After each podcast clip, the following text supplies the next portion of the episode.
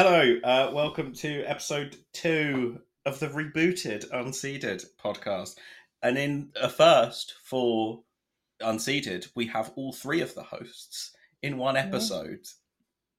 So one big argument today. One big argument. Potentially, we are going to discuss our Australian Open draw predictions. So there will, might be a few points of contention there. But on the whole, I don't think there's anything too dramatic that anyone has done. Like, there's a, a few rogue picks. Like, Deniz has gone big on Katie Boulter and Jasmine Paolini. Yeah. Um, Fer's gone very boring with her predictions. Yeah. I want to win. there is nothing unexpected happening there, apart Yeah, from maybe is. one thing. Yeah. Yet one thing, and I've I've naturally got Zheng Qinwen somewhere in there, following my Yeah. unsuccessful picking of her in the Roland Garros predictions, which were our last predictions. So Our predictions are potentially quite fun, and then obviously we'll have a quick look at just the draw in general. And I've got written down here some of the the winners of uh, the tournament so far this year. I feel like there's only a few that sort of are worth mentioning within the context of the Australian Open because I mean Last week's ones were. Last week's ones, I don't think anyone's picking Emma Navarro Hmm. to win the Australian Open. Like, fair enough, she's a seeded player at the Australian Open, like somehow. Yeah, but the most of those players from uh, last week, there were so many withdrawals, like in the quarters and the, the second round. I think they just didn't care about the. Yeah. or- Uh, I mean, Kasatkina got a walkover into the final of Yeah. Adelaide uh, against Jessica Pegula, supposedly with illness, but I think there's often quite a few illnesses at these tournaments the week before a slam. Yeah, Um, although I've got to to say that Berrettini? Berrettini, oh, it was a foot injury, I think. Ah. Um, so that that's like the big round one clash not happening anymore. Hmm. Tsitsipas Berrettini, which is a shame. Uh, would that could have I think that could have potentially been quite good or really sad because it just would just be Berrettini not being particularly fantastic. Um, yeah. Actually, no one has? Tsitsipas. Yeah. we're, nobody's got Tsitsipas in, in our predictions, which is a bit mad because he is last year's finalist. um, I just don't like yeah. him, so I, I didn't put him. I mean, I, I don't like him either. I think no I- one likes him here. I don't massively dislike. Like he's cringe. Like He's very. I think- cringe. he is incredibly cringe when you look at what he tweets. what but- he does, like in general, how Yeah, he lives I life is very cringe. Yeah, I think the whole Sitsidosa thing upped the cringeness as well. There's no way that's what they call them. Is it That is that is Yeah. Sitsidosa. That's Oh, what it's no. called. this is not Rob making this up. no, Sitsidosa is an actual thing. They made like a couple's Instagram account. really? Yeah, Oh no. like, and, him. and it was like generally, I thought like Badosa was like pretty classy, like pretty chill, and then and then and then she started dating Tsitsipas, and some of the stuff you'd see, it was like it was when it was announced, and like there were all these videos of them on holiday. Oh gosh, yeah. So I was a bit disappointed in her. I'm not gonna lie. Um, but yeah, sort of going back to who's won prior to this, I think I think it's the winners of that first week that it's like we should discuss as does it mean anything for the Australian Open? Because you got Coco Gauff winning in Auckland. Yeah. I mean, it wasn't that stacked a draw. No. I mean, the one and two seed got to the final. You had she played Svitolina. You had Elena Rybakina. That's probably significant because she played Sabalenka in that final and just breezed through it. Hmm. And it's a 500 of it. Yeah. Um, then Grigor Dimitrov winning his first trophy in six years, and uh, Andre Rublev. I think realistically, Rybakina. I mean, I've picked her to win the Australian Open, and I think considering it was against Sabalenka, that must be that's the most significant. But obviously, I do want to take a moment for Grigor Dimitrov. I want him to do well. Yeah, I that another wild prediction from you. I think. Uh, yeah, I've got him in the semi final. Have you? Yeah, I've, Oh. I've, Yeah. I've gone big on Grigor Dimitrov. But he's used his entire year's luck in week one of, of the ATP calendar, and he's not going to do I know, but anything he beat Holger Rune in the final. Like, it's decent. Exactly, so he's not going to do anything else. That's just how it works. No, he's too old. he's not too. I mean, he's not. He's a bit old. old now, yeah. I know, but it's like I I think you've always like the thing is with with Dimitrov, it's it's always a discussion of potential. When he he had some, does he still have any? I mean, he was the next Roger Federer like 10 Oh, years yeah. ago. but that never Maybe. happened, so Yeah, I mean, I like him. I- yeah, I like him. I think he seems like a, a lovely chap, and I just want him to do well. I want He him to do well. well. With, he plays well with old wooden rackets in Monte Carlo. Oh yeah, no, that that is still one of my favourite bits of content production. The the the Rublev um, Dimitrov thing, where it just seems like Andre Rublev just has a massive crush on Grigor Dimitrov that entire video. but yeah, I think they're the most significant results because obviously the next week you had uh, Ostapenko, Lehechka. Lehechka, Navarro, and Tabilo. Tabilo. Hmm. That, that hopefully is the correct pronunciation. Never watched him play. No, I've, I, that's the thing. I'm, I've never seen him play No, at any point, so I've literally no idea.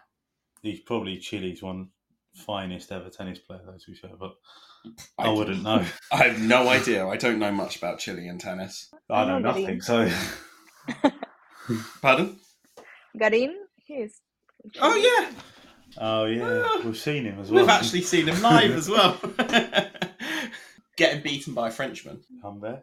No, Hugo Gaston. Gaston. Yeah, yeah, yeah, I remember. yeah. Also, big tennis news that's happened this week is you'll be delighted to hear, Fer, is Yeah. that for the first time in quite a few years, uh, and quite a few years, there is a Mexican woman in a main draw of a slam. I saw. I was gonna put her, but then I was like, I don't want to jinx it, you know. You, wait, you were gonna like, put rude. Renata Zara. I don't. What's the pronunciation? Zarazúa. Okay, Zarazúa. Is that it? Okay, and you were you were going to pick her. I'm I'm now googling her to see what her current ranking is. Oh.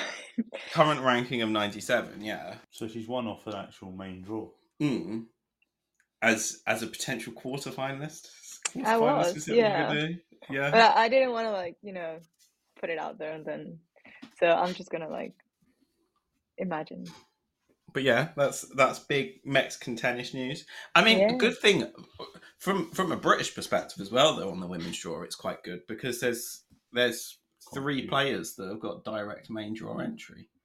Oh, is it? Yeah, Oh, because Bolton you already Boulter, uh, Raducanu, and but I mean Burrage has already gone out, Yeah. Beaten by Tamara Korpatsch, but like that's that's pretty good considering. Like there was a point, was it? Well, we had no one. There was no one. Was it Roland Garros? We didn't have anyone in the main draw. Like, it was pretty So bad. Yeah. none, none of you put Raducanu in your in your predictions.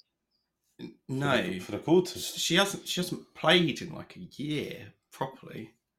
Right, she hasn't I played in eight months. not like I feel. You're not rooting putting her for in her. the quarters. No, obviously I'm rooting for her, but was so I think she's that that's the potential third round match. It's a potential third round match against Zheng Qinwen Or Bolton. or Boulter if Boulter gets there. Yeah. But like, and I feel like Zheng Qinwen, like especially how she played at the United Cup, you're gonna pick her over Emma Raducanu, like or Boulter.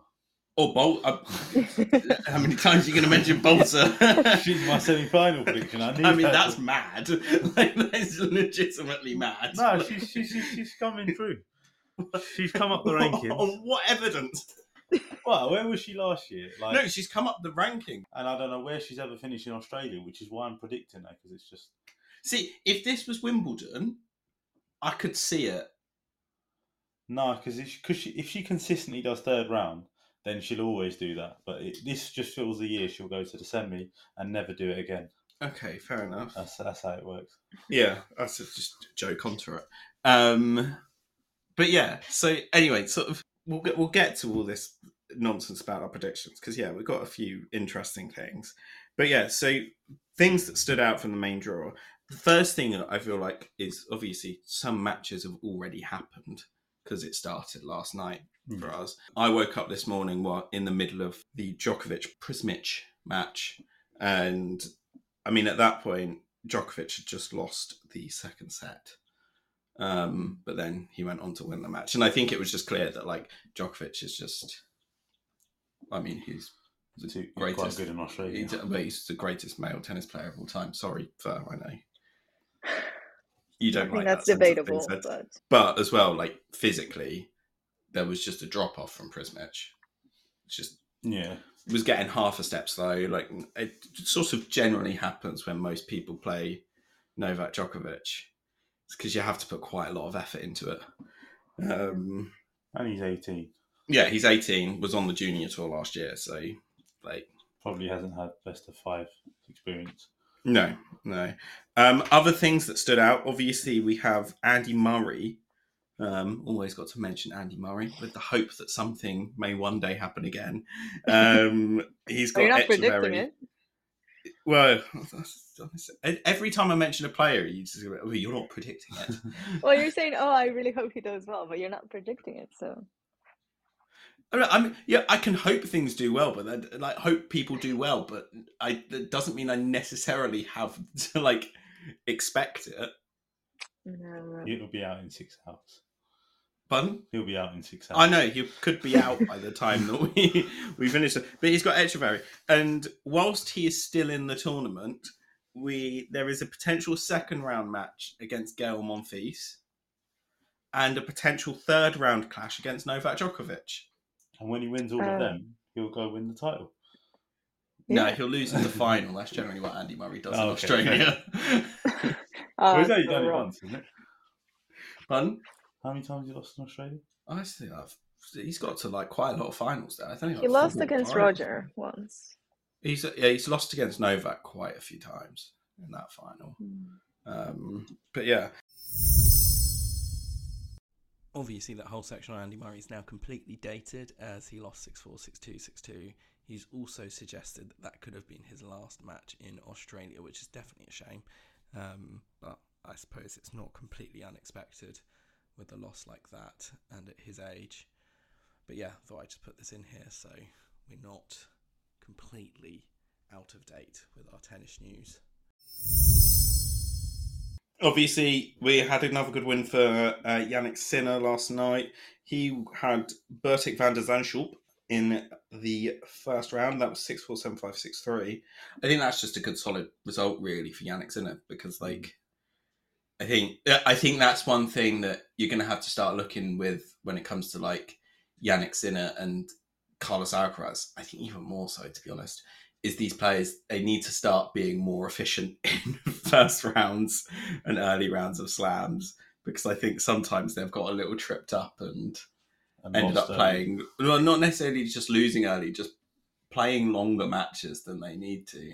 And so I think that's a good because especially I feel like a match against Van der Zandschulp that could have gone on longer. Yeah. Because I mean Van der Zandschulp is a good good But player. all the unseeded players, he's um he's probably the one you want to avoid. One of the One of the ones you want to avoid, definitely. Good result for Tiafoe against Coric. I mean, because I feel like Coric is another one of those players that is like you're probably unseeded players that you probably wouldn't want to get. more for experience. So, Yeah. Um, But that was three sets to one, was it? yeah, Yeah. and then the the the big drama was clearly Andrei Rublev barely getting through the first round, with Thiago Seyboth Wild Yeah. trying to take out another Russian in the first round for slam. um, Oh yeah, I didn't even put together. Then. yeah, obviously taking out Medvedev in uh, Roland Garros. that that came up. They showed a bit of that in Breakpoint, and that was really weird because that's the first time I've seen any clip of that match on the TV. Yeah. Mhm. And we were there. Yeah, no. So it was sort of weird seeing it on TV because we had the sort of weird, annoying view of looking through. First row, but in the upper tier. wasn't? Yeah. So I would have slowed it down till I eventually saw a pixelated version of myself. I just, the I'll be like, that was me getting sunburn. The only other one I've written is just Alcaraz has got Gasquet in the first. Just, I feel like we just need to mention what Alcaraz's first round draw is. It's Gasquet, but I mean he's going to beat Gasquet. Yeah, I mean, Yeah. could run back the years. It's quite a few years to run back at this point. Yeah. Um, Well, if he runs it back five years, then even though he's not at his prime, Alcaraz was only thirteen, and then you probably would have won the match up. I don't even know. um, but yeah, that's that's that's kind of interesting, I suppose. Um, on the women's side, I feel like Swiatek has actually got a bit of a rough draw. no. I no, genuinely, because she's got Sophia Kenin in the first round, and like Yeah. I expect her to win these first two matches, but they're not unless like because Sophia Kenin she knocked out Coco Gauff in the first round of Wimbledon. Like she's like But she's a Sloane Stevens type player. She will either beat Swiatek or she's going to be beaten six love six one. She's that's just and based on how she's playing this year, she's going to get battered. That's that. I have no hope for her to do anything. But like Sophia Kenin is a previous Australian Open champion. Yeah, Yeah. and so is Yeah, Wozniacki. think but it doesn't she mean she's going to do all, yeah. anything. Like I I don't know. I feel like it's not it's not like if you're gonna pick a first round opponent, You wouldn't pick. Ken- uh, I mean, yeah, it's like rolling a dice, but I, I- I don't think that Kenin will put up a Hmm. fight. I then in the second round, it's the winner of Danielle Collins against Angelique Kerber. Like Angelique Kerber, don't expect her to put up a huge fight. She's literally only just coming back, and she's not young. But like Danielle Collins, she's got firepower. Hmm. She's also a former Australian Open finalist. Angelique Kerber's a former champion. Like they're not easy matches, and then also I because I've got I've got Swiatek not getting to the quarterfinals because she's potentially facing Alina Svitolina in the fourth round, yeah, and that's I mean Svitolina beat Swiatek at Wimbledon last year. yeah, Like that's true. they're it's a difficult draw, and then once you get beyond obviously the fourth round, you're into the quarter, semis, and final, which are all going to be tough matches. True, but if there's anyone that can overcome it, it'd be the world number one. I know, I know. I, I, Iga Swiatek is a very good tennis player. I know there's a few games that you could say, yeah, she, they could put up a fight. I just don't feel they will be, and she'll get to Svitolina very unscathed. Okay, well, we disagree. Yeah, What's your view, Ferg? Do you I- think this is a tough draw or not? I think, yeah, I think she has a tough draw, and I also think Sakkari has a very easy draw, because I wasn't gonna put Sak- her we've we've all picked Sakkari, haven't we? no, because there's no, no, you one haven't else. picked Sakkari. No, you, you and I did, but because I couldn't find anyone else that would actually make it true, I think she And has also- very easy. I think it is significant that Sakkari won in Guadalajara last year because that was a 1000 event. Like that sort of Mm. helps break the The curse. Yeah, yeah. She had this semifinals curse, didn't she? Or yeah. quarterfinal. I think she just had a general just tournament curse. True. and both of you got her out in the quarters to Coco Gauff. Uh, fair Hmm. enough. And I think, like, the thing is, quarter final. I mean, that's a that's decent for Sakkari to be honest, given her recent like Grand Slam form. But I mean, I just feel like Coco Gauff is In better form. in better form. She's, I think, just mentally more resilient in that stage of a slam, especially now that she's won one. Yeah, And yeah, it's- on her way to being a real force yeah, if she can carry on. yeah. And you think she'll beat Sabalenka as well, bro? Yeah, I do. I mean, because Sabalenka, like, she's she's won a slam, but she's still got her her wobbles at Grand Slams since Australian Open. Like, because could have really won that semi final at Roland Garros. Like, she could have won that semi final against Coco Gauff.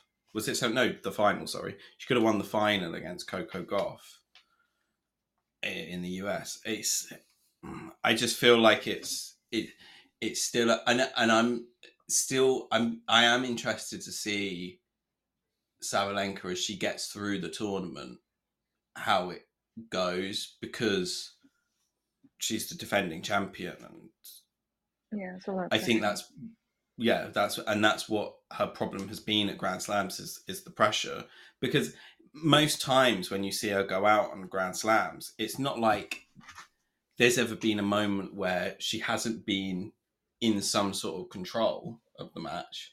Because I mean, it going back to the semi final in 2021 where Leylah Fernandez beat her to get to the US Open final. So I remember watching that match and it was like Leylah Fernandez shouldn't have been in the match. Like it was all on Sabalenka's racket, and then all of a sudden she's like, "Oh my god, I'm going to get to a Grand Slam final," and it just went. And I feel like that's still something that's happens even though she's won a slam. And also, I'm not. I'm not going to lie. I have also just picked um, Plays you like. Coco Gauff because I like Coco Gauff. Yeah, I know. No, I don't know. I think I think Sabalenka. For me, when I watched her from last season, from about what's the indoor clay tournament? I stuck up. Yeah, from then onwards, where she beats Viontek, there is no real um, analysis involved here. But just from when I watched her, Vibes. Yeah, I just feel as though she's got some bit more mental resilience. Like it just feels like she's got a bit more I think she's got a bit fire more. in her I- belly than she did before. Yeah, I think, but it's it's still something that can come out. The sort of what just to fall apart. But uh, where where do you have her? I have her getting to. Uh, what do I do? I, I've got her in the semi final against Gauff because I've got I've got her in the yeah. quarterfinals against Mira Andreeva, which I think is a bold shout. But you know, we've got to have some fun, fun in there somewhere. Mm, yeah, that's Um, other things from the draw. Uh, we've got a big unseeded matchup between Camila Osorio and Tatiana Maria. This is big just because I'm I've seen two Camila Osorio matches at the French Open yeah. and became a fan of Camila Osorio. And then Deniz had picked Tatiana Maria to get to the Roland Garros semi-finals or something. Oh, was it? Okay. I can't thought- even was remember. but I, it- I mean, it was a ridiculously bold shout for someone who I know, and she went out the next day. Yeah, she, yeah, she went out the next day. It was. I, I went and watched the match that she was losing just because I thought it was quite funny. Who did she go out to? She went out to Beatriz Haddad Maia. Oh, ah, that's not embarrassing. She she won Birmingham big tournament. and, and Beatriz Haddad Maia is your semi finalist here. exactly. Yes. I've, I've, I've moved on from Tatiana Maria, and whoever It would wins, be hilarious if it's actually Tatiana Maria in the semi final now. um, I mean, that's literally just. The, I mean, it's not the biggest match the first round. We have Raducanu against Rogers. That's a rematch of the third round of the US Open 2021. Um, an all-time classic of a game yeah, that I remember in its full. Or was Yeah. it fourth round? I can't remember. But it was. I mean, there's a obviously there's potential for Raducanu to face face Shun Chiman in the third round, or as you say, Katie Bolter. Yeah, but Raducanu's going out in the first round Why? because she's not ready yet. Oh, I think she can win. Yeah, I don't really like Shelby Rogers. I don't know why. I just just when I watch her, I just don't like her. Gives off big Republican energy. Probably, yeah. What's the other one? Peyton Stearns as well. She feels like she's That's just a same. very American. Like Yeah. I think the thing is with these players, like this isn't. I want to stress this isn't the reason we dislike them, but I mean Shelby Rogers and Peyton Stearns, I think might be the two most American names. Are, yeah. I mean Taylor Fritz as well is an incredibly American name. Yeah, they definitely went to a sorority or some sort. I don't think Taylor Fritz was in a sorority. A posh one, maybe. I don't know. No, I isn't- isn't that the It's a fraternity. No, he he went to a fraternity. Yeah, Yeah, but yeah, these yeah, two yeah. were like alpha Yeah. signal fives, whatever they call them. I- They do have think- the look, yeah. Anyway, second round, we already have one, which is Leylah Fernandez against Alycia Parks. I think that could be quite fun. Also, got to mention a tough draw for Kaja Juvan, Mm, who is Deniz's favorite favourite. Slovenian tennis player. Yeah. Um, You follow a lot of obscure players. I mean, I, I mean, this is the thing. When you go to a slam and just end up on outside courts. Yeah, you just find. Uh, Yeah, I well, guess. to be fair, I didn't watch on an outside. no, court, we, but- we we watched her get beaten by Paula Badosa, but it was like I I think what had happened then is we did our own predictions back then. Oh yeah, we sat there. I was ill, and I said she's going to beat Paula Badosa, and then But I'd already said that Paula Badosa was going to be in like a semi final or something. Yeah, and and so Deniz then really wanted Kaja Juvan to win, exactly. So I was then no longer ill for those two hours, and then became a massive fan of Kai Yu. Whereas the first match we watched of Roland Garros last year was Camila Osorio against um, Ana Bogdan. Ana Bogdan, and I accidentally sat amongst uh, Ana Bogdan's support group, Mm. and so I became a Camila Osorio fan Oh god. because I thought it'd be quite funny. Piss off the Romanians. yeah. um, okay. Other things. Uh, we have Anisimova through. Uh, she beat Samsonova, which is decent. It's a pretty decent season. Quite interestingly, Naomi Osaka was talking about practicing with Amanda Anisimova because Naomi Osaka wanted to improve her own backhand. And she thought Amanda Anisimova was the person to do it. I mean, Amanda Anisimova has got a very nice backhand, but I, have never looked at uh, Naomi Osaka play tennis and be like, She, particularly weak off the backhand side. To be honest, I haven't seen her in so long. What are your predictions for Osaka? Osaka, I I think I because I think she's got a potential. Is it third round meeting or something with Coco Gauff? I just see Gauff winning. I do see Osaka beating Caroline Garcia in the first round, but I just don't see her getting. She might have like a run to the third round, but getting Yeah, think I beyond that, her- I think would be yeah. I Just because- on the second. I think. Hmm. I just hope that I hope that she do, gets there and does well. Got yeah, Taylor Townsend against Badosa could either be really good or really really not good. Um, it depends how Badosa plays, isn't it? yeah, that's the thing. Townsend could just outmuscle her. Yeah. Um, and then we've got Pliskova, Rybakina. I think Rybakina's actually going to win that one really easily because I just I feel like Pliskova, like Rybakina's just a younger, better version of Carolina Pliskova. Yeah, Like similar body types. big server. It's just big server, big hitters. It's just Rybakina's a much better mover Yeah, than Pliskova because Pliskova is. I think you saw her got pretty handily beaten by Sloane Stevens. yeah, yeah. because Sloane Stevens just can move. Well, I mean, I was in the clouds, but th- from what I heard, the score, it did sound like she was getting beat Oh, bad. don't don't don't mind too much. You're on Chatrier to see Novak Djokovic. I've yet to see Novak Djokovic. Oh, that's true. Yeah. yeah, yeah. th- I need to see Novak But Novak I bought those seats to see Nadal. I know. And instead, he was mapped thousands of miles away.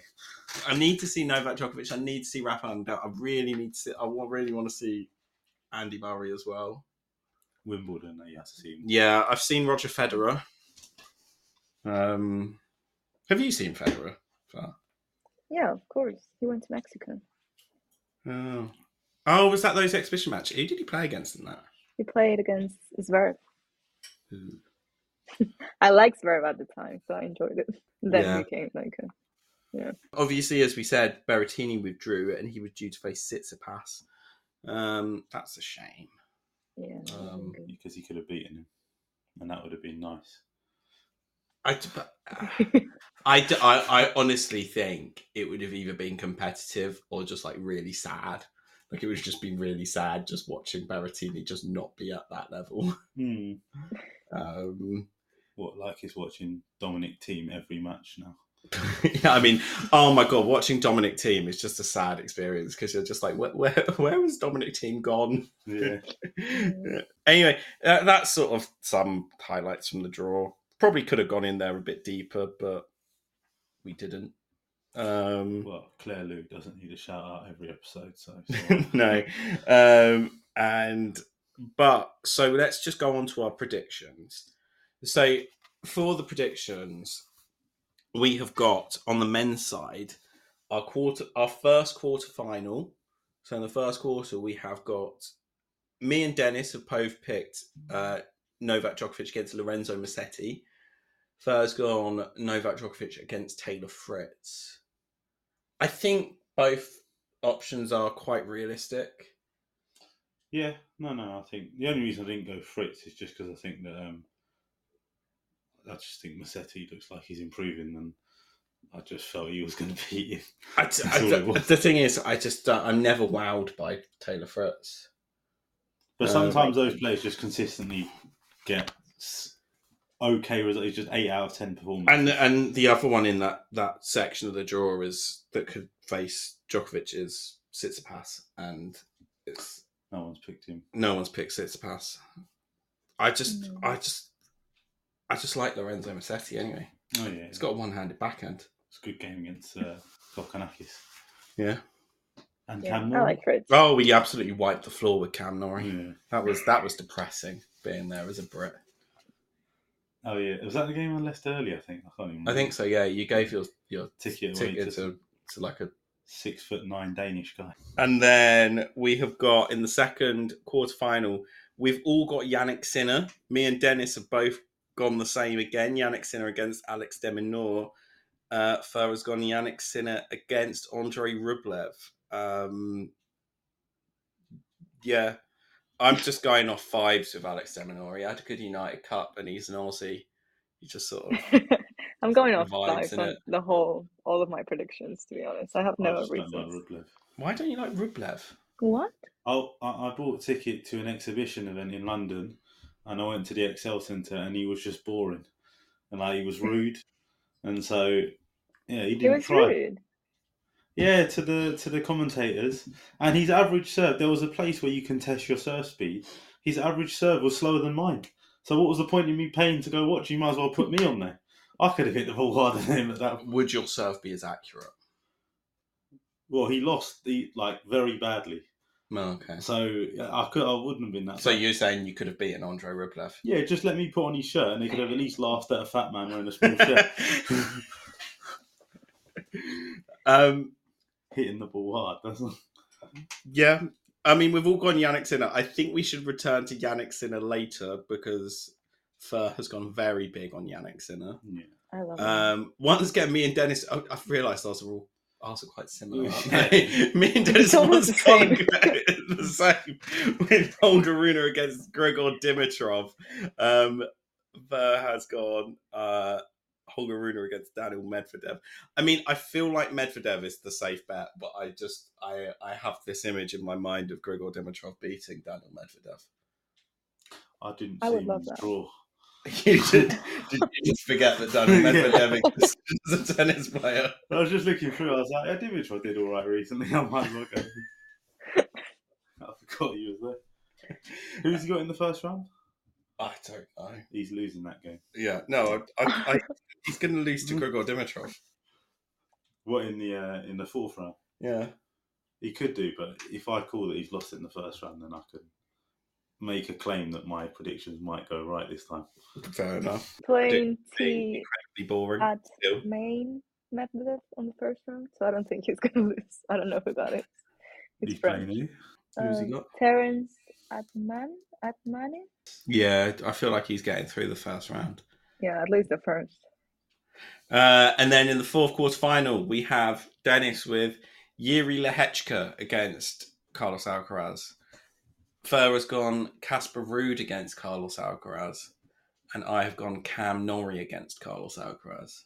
Mm. Mm, I don't know why. Cam Norrie is the one Brit that I've decided to back, considering his Grand Slam form is not. Been good recently. Well, it's just not been good really ever, apart from one Wimbledon, really. Yeah, that's true. Um, Yeah, I don't know why you did that.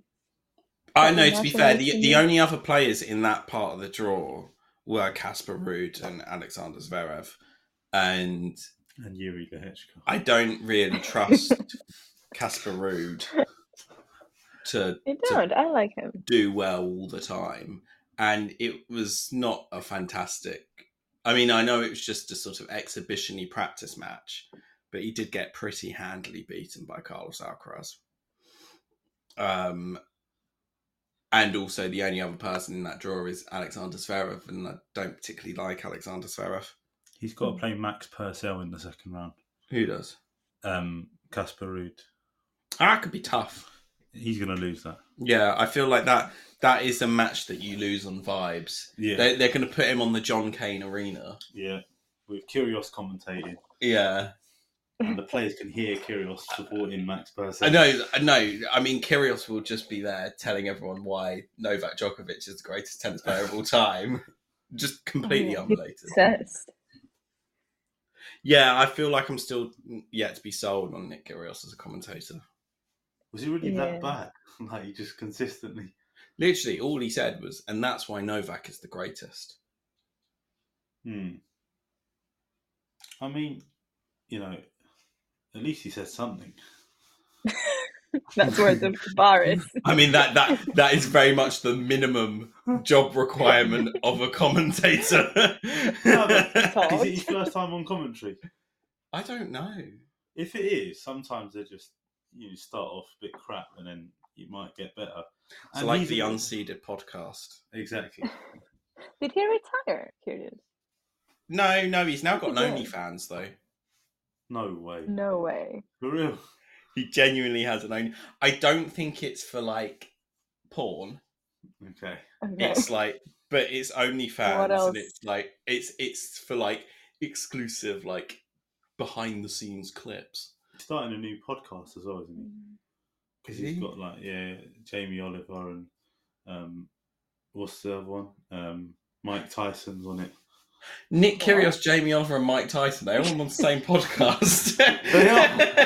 Not Not- on the same episode. No, not the I was gonna episode. say. Twilight Zone. That'd be a great conversation. that would be strange. Jamie Oliver talking about his favourite dishes and Mike Tyson just eating mushrooms. Because that's what he does on all these podcasts. What? Have you not seen Mike Tyson on the podcast? No. He's just high all the time and eating drugs and. Have you not seen? No. His, his his his podcast is called like Hot, but this is not making it in. But his podcast is literally like called Hot Box or something like that. You know when you smoke inside of a room and Yeah, yeah, you keep and and just trying different drugs with different celebrities. Oh, that sounds interesting. To be fair, I think one of the funniest TV series I've ever seen was the BBC did a documentary series called Getting High for God, and they just sent this presenter around the world to take like hardcore hallucinogenics, Everywhere. and and it was like That's a great BBC job. license fee money was being sent on just giving this presenter hallucinogenic drugs. Did I he end up that. addicted? No, no, I think he's now a comedian.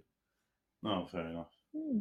Okay, other predictions. Or anything on the men's side? Oh no, we need to carry on. We haven't got to the semi-finals yet. We've got very distracted. Uh, semi-final one. Um, so we, me and Fer both have Novak Djokovic against Jannik Sinner. Uh, Deniz has Novak Djokovic against Alex de Minaur. Uh, the semi-final two. Oh, we've all got a different one. That's first. Mm. Yeah, We'll have oh, all of us though. have Carlos Alcaraz. It's Yeah. just Deniz has got Carlos Alcaraz against Holger Rune.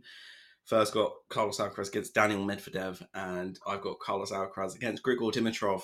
Uh, our finals are all featuring Carlos Alcaraz, and all featuring someone else. Uh, somehow, um, Alex de Minaur is making the final. Yeah. I'd rather have that some- than Djokovic. Uh, Jannik Sinner is making the final for Fer, and I've got Novak Djokovic against Carlos Alcaraz. That's boring. That's a boring prediction. Yeah. I know, but come on. That's I the mean, most boring at- prediction in the whole chart. your predictions are boring. Apart from having Jannik Sinner beat Novak Djokovic, like they are the most basic predictions, like across men. Yeah, and but I'm women. spicing it up in like the. You're bigger spicing up with one thing. I've Yeah, got you- Grigor why are you Dimitrov in a spicing it up? semi-final, mate. Yeah, but that's semi-final. We're talking finals. That's where you need the spice. Yes, Alex Okay. Deminor. Mm, exactly. In fact, he's going to be winning the final, but he's going to lose on retirement. No. um, okay, so let's go to the women's singles. One, I'll quickly wrap through this, and then we'll go back and just debate over how boring first predictions actually are. And uh, Um, so, quarterfinal one, Deniz Swiatek against Azarenka first, Swiatek against Marketa Vondrousova, and I've got Alina Svitolina against Victoria Azarenka. Yeah. Uh, quarterfinal two, Deniz has gone Jasmine Paolini against Katie Boulter. that's Uh, I've rogue. got uh, Fer has gone Elena Rybakina against Jessica Pegula. I've gone Elena Rybakina against Zheng Qinwen. Uh, quarterfinal three, we have Haddad Maia against Leylah Fernandez for Deniz. For Fer, Maria Sakkari against Coco Gauff, and the same for me. Uh, quarterfinal four, Ons Jabeur against Aryna Sabalenka for both Deniz and Fer. And then I have got Mirra Andreeva against Aryna Sabalenka. I've, I've picked uh, Mirra Andreeva to beat Ons Jabeur in the second round. Um, and then semi final one, Deniz has gone Iga Swiatek against Katie Boulter, and Fer has gone Iga Swiatek against Elena Rybakina. I've gone Alina Svitolina against Elena Rybakina. Uh, for semi final two, Deniz Haddad Maia against Aryna Sabalenka, or Sabalneka as he's written. What? Double. Oh yeah, yeah. um, Fer has gone Coco Gauff against Aryna. Oh, I would have posted that on Instagram. I'm going to need to change that, aren't I? No, keep it like that. okay. um, Fer went Coco Gauff against Aryna Sabalenka, and I also went Coco Gauff against Aryna Sabalenka. For the final, um, both Deniz and Fer have gone Iga Swiatek against Aryna Sabalenka. Really exciting choice there, guys. Mm. Uh, and I've gone Oh, yeah, Elena because Rybakina yours is against much Coco more- Golf. yeah. That's Well, very Ravi- exciting. I think Ravi Deniz has gone very rogue in this one. I like it. Well, the thing is, all I think it is is me and Fer have predicted the Australian Open. Fer's trying to win, and I've gone rogue. And Rob's just done a popularity contest on who he likes the most. So it's not exactly. a prediction.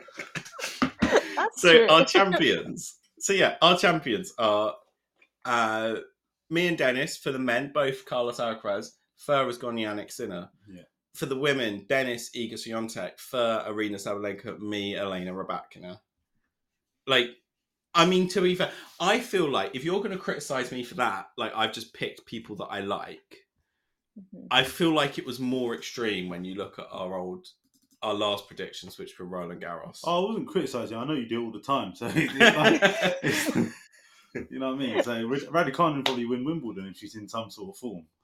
Put- probably to be Yeah. honest. Like I'd just be picking yeah, Raducanu, Zheng Qinwen final. I mean, what a final that would be. We'll have to Um, keep up to see who actually does get the closest because Yeah, in it, the French we didn't. it would be good if we could try and come up with like some point system, There Yeah. must be a way. a way of doing that. But like, Well, you just get one point per player that you get right for each round. sounds quite Logical. good idea.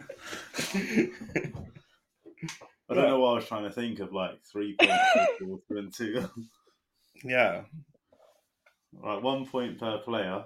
But there should be but then bonus but, points but, for a can rogue you pick. yeah can you get bonus points if it's if it's like if Say Mirra Andreeva gets to one the point quarterfinal? per player, and if you get the, the whole match, you get three points. Yeah, like if, if both of your players. one point for an individual player, but if you get the whole match prediction right, so it do- it is Jasmine Paolini against Katie Boulter, Yeah. you get three points instead of. Ha. The two. Okay. Yeah, that's that sounds smart as well. To be what what kind of point system were we thinking of? I and know, then, I and then trying to- Fer's just come in with like just. quite a Logic. basic thing, you know. All right, we should do it that way. So one point for every person and three for every matchup you get right, and then no bonus points for a rogue pick. Maybe we should do bonus bonus points as well. Like Maybe we could we'll do like just decide this bonus points at a time. What, what, once once Yeah. once it, the tournament ends, if we get any of our rogue picks right, we'll just have to debate it on on the wrap up podcast as as to whether they were a rogue pick enough. Yeah. I think Well, I think we are, can all are agree better Jasmine rogue. Paolini is. Jasmine Paolini is a rogue pick. Katie Yeah. Boulter semi final is definitely a rogue pick. Yeah. It's it, I would say Mirra Andreeva is a rogue pick. Did Dimino in the final. That's a rogue pick. Yeah. Grigor Dimitrov in a semi final. Yeah. But I don't really care because I mean, not going to happen, so it's all right. I mean, Fer's literally only got one potential bonus point here, which is Jannik Sinner beating Novak Djokovic. Yeah, that's a big Mm. one. But that's your one rogue pick, so that's only one bonus point you get. I Yeah, feel I like think- Taylor Fritz is a bit rogue. Taylor Fritz, he's the number 12 seed. Yeah, but no one's rooting for him. We could do it that way. We could do it one point for every person that's in you get right, three for a matchup, and then you get a bonus point for if you get a pick right. that another person didn't have there because that counts as a rogue pick. Because we all have Swiatek, that's not a rogue pick. If no one has, I don't have Swiatek. It- oh, exactly. So me and Phil would get a point as it being a rogue pick. that could be, but then we're just gonna have an extremely complicated system where we're gonna have a whole podcast explaining the scoring. True. system. Maybe just but just stick to the basics. One person Okay. It- it- and then three. it will have to be Matt. like when you watch an episode of QI where the scoring system just doesn't make sense. I just don't watch it. That's, uh, Oh, that's enough. the way I get around that one. Fair enough. Are we gonna have a break point run or you? Oh yes. So the next part of this episode, before we like we'd we'd mostly done Australia. I Yeah. think we've previewed that to the best of the ability of this. Yeah, yeah, it quite hasn't even amateurish started. So yeah. Um, break point. So Deniz here has watched twenty minutes of series two. Yeah. Fer Oh, has yeah, watched. only twenty minutes. I thought it was the whole Uh, first episode. I thought so, and then I realised when you explained the episode, I just saw Kyrgios get injured, and I was like, "Well, that was sad. I have to stop watching that." I knew what was going to happen, so it's not like it was a shock. Yeah. I think So up to that point, it was a great series. So how do you guys find it? well, uh, how far did you get in for? I watched the first two. the first two. So I've watched the whole thing. Um, and my honest view on Breakpoint Series 2 is it was dreadful. I'll say the first two were okay. That's the best it gets, is okay. The only episode where I thought had some value was the Pegula Sakkari episode. Because they focused on two players that had been top 10 for ages that just hadn't won anything. And they're a big focus. And yet, it's clear the tournaments that they actually won, there were barely any Netflix cameras there. So it was like, it really was just like I think the biggest takeaway from Breakpoint Series 2 is the cameras were never in the right place. Mm. Because for me, the US Open episode is the worst offender on this.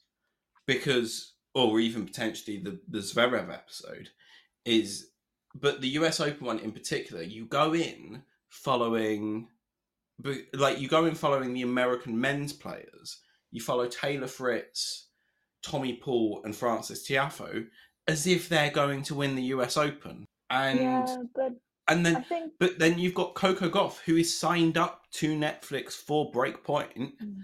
and she features at some point in the episode because they just catch a bit of her having a bit of banter with Frances Tiafoe. Hmm. And it's not really until she gets to the semi-final that they're like They're like, "Fuck, she might win this." it's like, oh my god, maybe we should focus on on Coco Gauff. So it was like barely any of that tournament do you ever get any insight from Coco Gauff, who actually went on to win.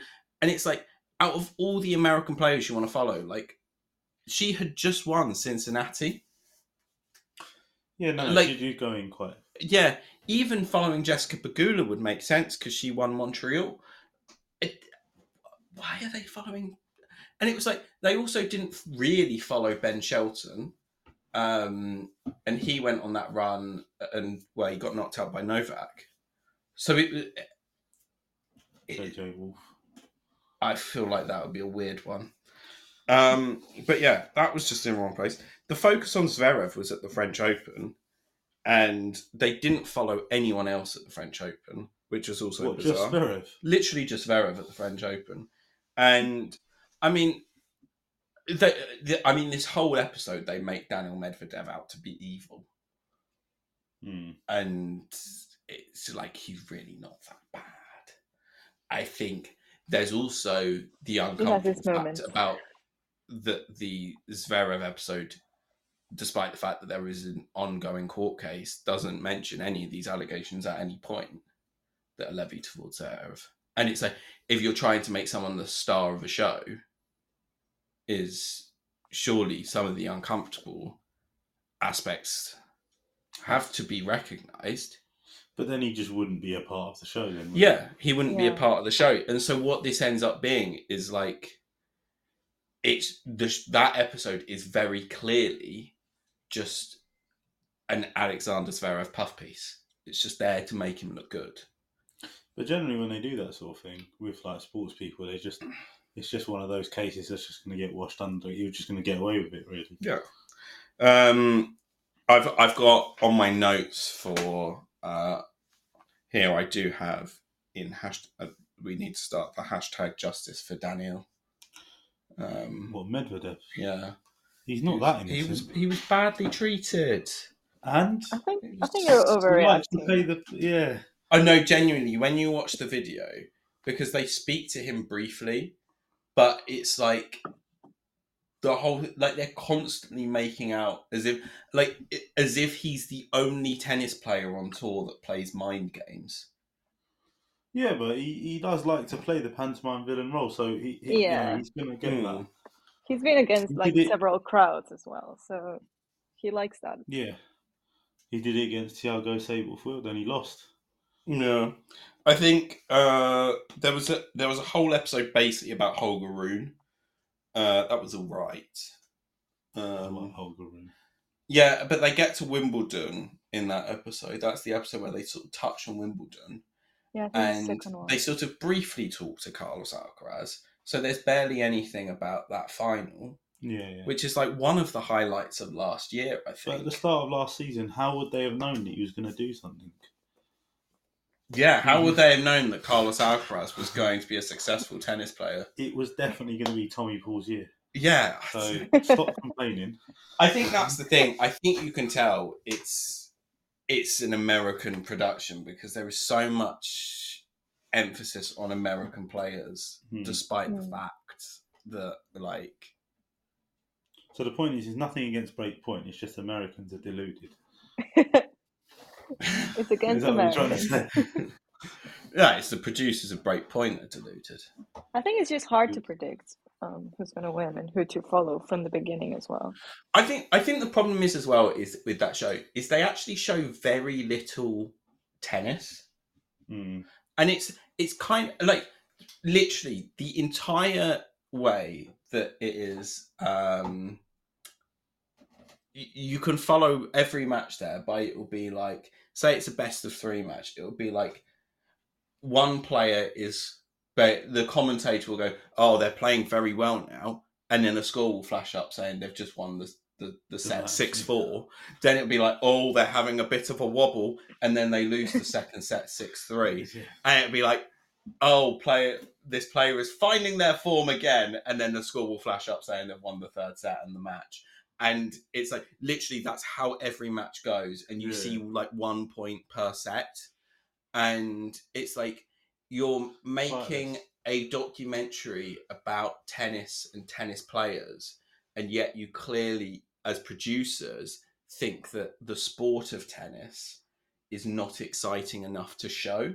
No, I think it's just more of a hybrid between getting it for tennis fans and getting new people into the sport. And maybe Yeah, the way they're explaining it, like last season, they started off explaining the rules of tennis and how you win the game. Quite bad. That's what I was going to say. Yeah. Yeah, exactly. And uh, I don't know. I think uh, it's like listening to FIFA 06 commentary when you said that. Like, it's just they've mm-hmm. just got 12 lines that they say, and if they say it's good, they've won the set. If they say they're wobbling, they lose the set. And they Mm. haven't really got any variety in what they say. And it's like, and it's just so like, by season 18, it should be good. and like at some points, it just, I think I was watching one episode with my parents, and my mum was watching one scene, and she was just like, "This is like watching Made in Chelsea." It was a conversation um, between Taylor Fritz and his girlfriend, and it was it was literally like they were sat like his girlfriend had clearly asked such a forced question about Jannik Sinner. She's like, "Oh, what do you think of Jannik Sinner?" And Taylor Fritz then hesitates because he's not going to say his honest opinion of Jannik Sinner because I mean his honest opinion might be, "Oh, he's a right bellend," or "I don't I like him. I don't that. think he's that good. I think I'm better than him." Like there's, but he doesn't say that. He says, "Oh, he's quite good." Yeah, but that's all of these series. You know Yeah, I mean? and it's just like Yeah. so that that's the thing. Focus on the actual interesting part of the sport, which is the sport. Like, why are we focusing on? Because the best, the best, one of the best like sports documentaries is about a tennis match. It's the one called "It's Strokes of Genius." It's about the 2008 Wimbledon final, and because that entire documentary is about the tennis, which is the interesting thing. No, it is, but like, like I don't mind watching a series if it's not about the tennis. It's about what's behind the scenes. Mm. But if you're going to do that, it has to be authentic. You're not Um, even seeing behind the scenes though. You're no, seeing. but like when you when they had the conversation with Fritz and his girlfriend, Yeah. that sort of thing. If it's authentic, then people like to watch it. But when like, I don't really know how to express it correctly, but like when when I look, watch the first episode, it's just like they're begging it a bit with like the I don't know what the, the non slang term is, but the, the the way they're trying to produce it, that it's just like it's just a bit like you said forced. Like for example, David Beckham's one uh, that they did. Mm. There's a clip that everyone's watched about Victoria asking, and she gets driven to school when she was a kid. oh yeah, when she says she's But that's obviously a fake conversation, Yeah. but it obviously is going to get views. You know what I mean? And that's the same as Breakpoint. I, I feel like the highlight David Beckham series, though, is where he very, very lovingly grills a single mushroom. I've not seen it. Basically, he spends like five minutes saying how much he loves going to his grill outside in his garden, and that's his happy place. His outdoor grill, mushroom. and he grills a single mushroom. And once it's on the grill, bit of olive oil, bit of salt. It's, That's just how you're a weird. professional it's like thi- this is the content I tuned in for. Well, I do. I what I like about Breakpoint though, I like that they are trying to get to know the players as well. Like you do see, like I think it was the first season when they see like um, Berrettini's family and they show you like their their house and stuff like that. So I think I like that part as well because it's even though maybe it was forced, you know, that everyone was cleaning before they the crew came or whatever. At least it's like something more personal from the players. And in this one, they they were talking about um, Sabalenka's that. dad. Yeah. That episode with Berrettini and Tomljanovic was actually, it, it felt like that was them. Whereas the Taylor Fritz is just like you're just, it's just fake. You know what I mean? No, just, And I feel like that was the thing. There, uh, that the the episode where they looked at Berrettini and Tomljanovic is some of their interactions were clearly genuine. Like when Tomljanovic was like, "I've got an interview on the TV in the morning. Can I use the hotel room?" And Berrettini is like, "No, I want to sleep." But, exactly. and he's like, and Berrettini's just like, "I'm still in the competition. You're not. It doesn't matter." and it's like That's that's probably a genuine interaction. exactly. Yeah. Whereas Taylor Fritz and his girlfriend last year were going on like, oh, we met each other and he's good looking and I'm good looking, but we're both really shy and introverted, and that's why we love each other. And that's basically the storyline. I I don't give a fuck. That's just not what you're going to say. Yeah, It's- I mean maybe that's because Yeah, let's go with that. We hate Do you know what? I feel like I should not remove some of this stuff from the podcast. What I'll do is I'll just put like the bleeping noise over it and then just have like 30 minutes of the podcast. bleeping American, the word American. Yeah. That's worse. like it's a personal. Well, yeah, but that, that, that is worse. That means we could be offending anyone. At least we definitively know that we're just Look, singling out the Americans. We had a regular listener in America. and we've lost him. Yeah. So fuck Well, you. now we have. Don't do that. Um, We've replaced him with another one in where? I don't know. Baltimore, I think. Baltimore. It's Yeah. not far away from Ashburn. I don't know where Ashburn is. It's is. Mississippi, so they're like three hour drive away. I don't think Ashburn was It was. It was in like near the North- Mississippi. Maybe they moved. Oh, I don't know. Okay. Anyway, yeah. Um, yeah, What a tangent. that was a tangent. Like a breakpoint is just it's so average. It's just like no, nothing interesting is in series two of breakpoint. I've watched twenty minutes. So I I can't- okay. I didn't learn anything from that series because the thing is, like, even though the Pegula Sakkari episode was interesting, they did that whole thing with Sakkari the year before in the first series. Hmm. Mm. It's just too much Sakkari. I feel like I'm saying things and you're coming to very much the wrong conclusions here. I thought we were on the same wavelength. All right, we've, Yeah, we've think- found a yeah. break point. You expect you expect to like a different thing than what it is. Um, 'cause I agree with Deniz. It's just like it's mostly for people who don't follow ten- tennis, you know. So it's like for them to get to know the sport and like the players Yeah. and stuff like that. They're not gonna explain to you like technical like super advanced things because like people don't necessarily I care about that. Before this podcast, you watched an episode on the strings of a tennis racket. So, like you said a minute ago, of course you didn't learn anything from that. Because who listens to a video about strings in a tennis racket? It's interesting, Yeah, it's just um, nerd behavior. but it, uh, We're bullying the main host. He's gonna cut all of this. but it's like the, the thing is though i think Break Point is yeah it's catered for people that aren't like massively into tennis but it doesn't make any effort to actually get them into tennis because it doesn't show them any tennis No, but those sort of interactions with Fritz and his girlfriend is what gets the views. Like, for example, for me, I don't watch Formula One, but I just heard that the series that they did for Formula One, The Drive to Survive, was good. And so I watched an episode and I found it interesting. It's probably because I know nothing about Formula One and, a, a, and an avid person that would watch the equivalent of an episode on strings in tennis for Formula One on the tyre mm. pressure might have found it boring, you know what I mean? But that maybe it's true. just the way they make good it. Good to know about tennis strings Not for a, a beginner. if, though. I, if I didn't learn about tennis strings i wouldn't have a hybrid string set up on my racket there Exactly. We've got five rackets here. that i'm work. getting a sixth racket Exactly. And you can't play with any of them that well. No, I'm joking. that's, the, that's the funniest part. you can't beat any of us. Oh. Actually, he gave me a run for my money last week, but I'm blaming that on my knee. You want to talk about the racket now? No, I don't want to talk about the rackets. I don't think anyone's interested in talking about tennis rackets. yeah, I've got um. No, What? no one's interested, but all that's going to happen is we're going to end the podcast. Fer will get spared, and I'm going to have to listen to it downstairs. Look, I've got. Look, I've got two Roger Federer rackets, not actually owned by Roger Federer, but Yeah. pretty cool. Someone who Um, loves to hate on Roger. You sure? I don't love to hate on Roger. Like, I love Roger Federer. Like, he's my favorite ever tennis player.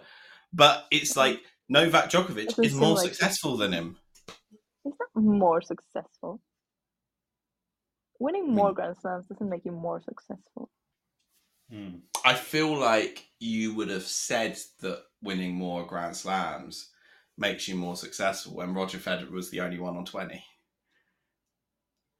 Well, the Well, thing is, Federer's one nil yeah, Go I feel like the thing about Roger is that he's more than that. Transcends I the mean- sport. Yeah. Yeah, And that's all that what Switzerland- Djokovic has. But Roger, I feel I feel like Novak Djokovic does transcend the sport though, because you can tell people that aren't into tennis, do you know who Novak Djokovic is?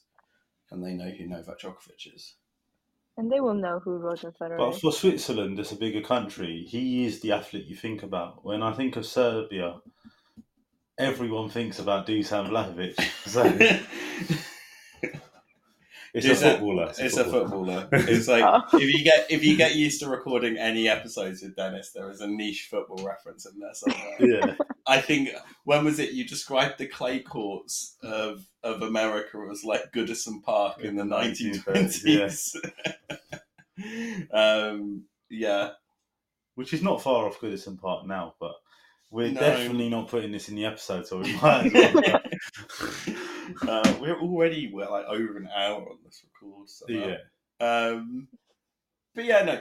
Okay, so we finished Break Point. We we've we've finished Australian Open. I don't think we necessarily previewed it to our highest standard. We, we, we said our opinions. We've said some opinions. It's the first Australian Open to start on a Sunday. Mhm. So bringing knowledge to the podcast. yeah. Um, we've we've uh, we've provided very little insight, but we've brought the vibes. we have here first ever trio, and um, it's it's time uh, to wrap it up. Do you think? yeah. okay, so yeah, how we wrap up a podcast. I'm still getting used to doing this again.